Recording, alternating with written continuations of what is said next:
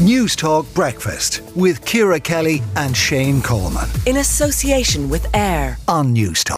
One in five women worry about being attacked by a stranger, which is almost twice the level of fear among men. That is according to a new survey commissioned by the Department of Justice. And for more on this, we're joined by Cliona Saidléar, who is the Executive Director of the Rape Crisis Network of Ireland. Good morning to you, Cliona. Um, are you surprised by this survey?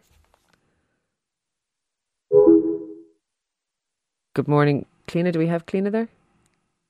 We just try and get Cliona back up on the line. I'm not surprised by this survey, Shane. I have to say that I would be surprised that four out of five women are not afraid going out in the evening. Do we have Cliona back? We do indeed.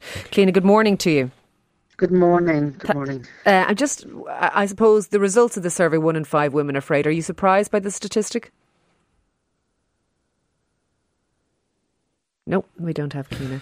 No, uh, we don't seem to have it. No, it, it, it, I, you're absolutely right, uh, Ciara. It it doesn't uh, surprise me to find in this survey. And look, the reality is, if you're a woman, it is uh, there. Are, it, you feel under greater risk when you're going out at night than a man. That is that. Unfortunately, is the reality. Statistically, men are probably more likely to get assaulted. Uh, apparently, like a, a, random punch or whatever. But women are afraid of being. Let's be honest, women are afraid of being afraid of being raped. Do we have Cliona?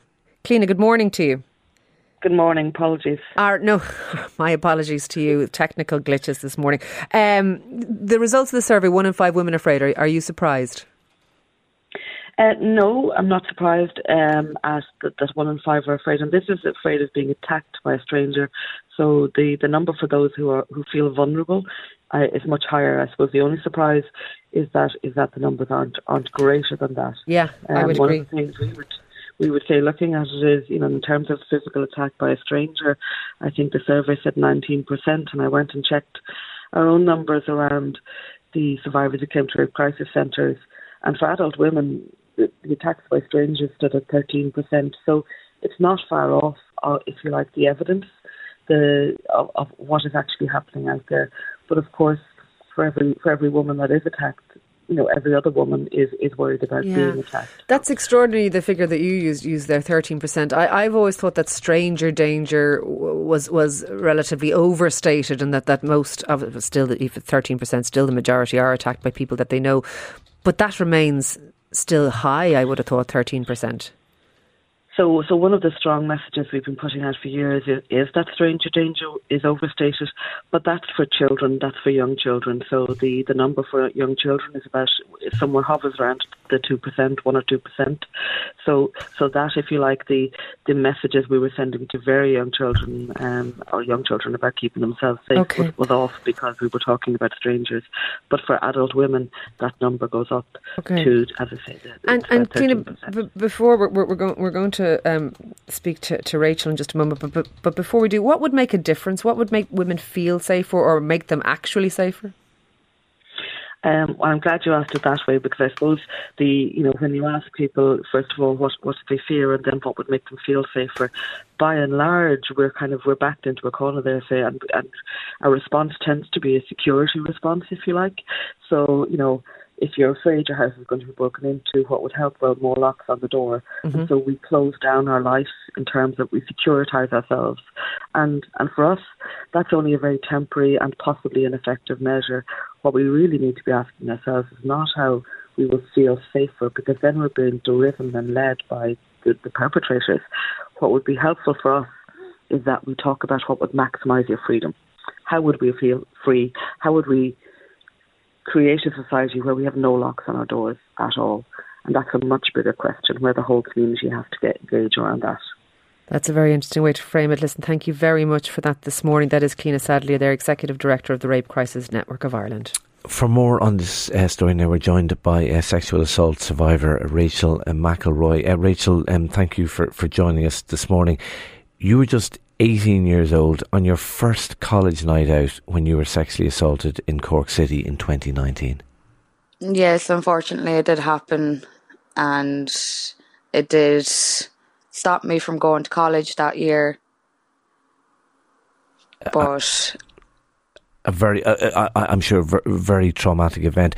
Uh, uh, uh, instead, am I right in saying, is this actually true? In, instead of people actually going to help you, Uh, onlookers recorded the assault on, on their mobile phones and posted videos to social media.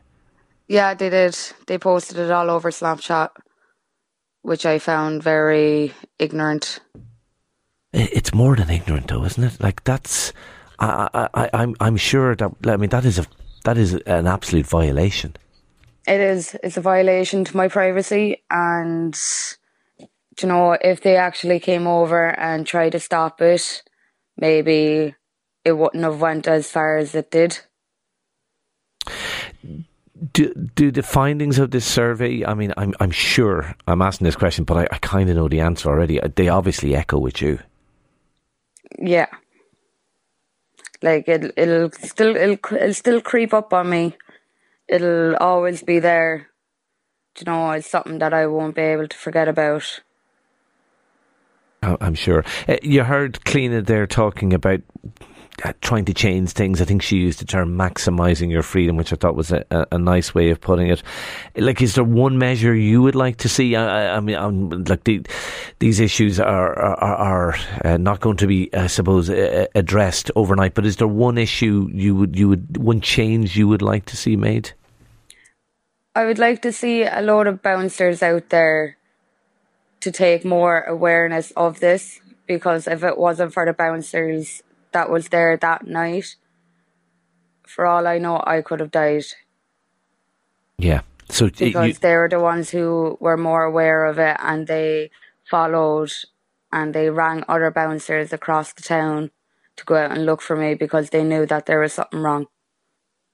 Okay, so you feel if there were more bouncers, and if they were trained specifically in this area, it would be a huge help.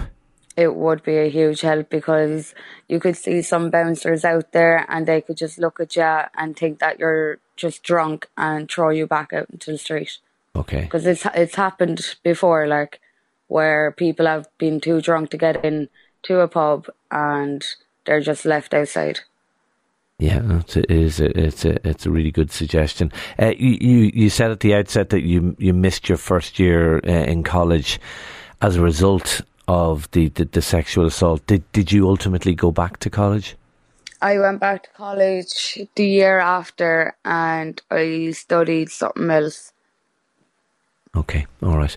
Well, look, thank you so much for, for sharing your story uh, with us uh, this morning. Uh, Rachel McElroy, sexual assault survivor, thank you for uh, talking uh, to Newstalk Breakfast. Um, if you're affected by any of the issues we were discussing there, uh, the Women's Aid 24 national, 24 hour national free phone helpline is 1 800 341 900. 1 800 341 900.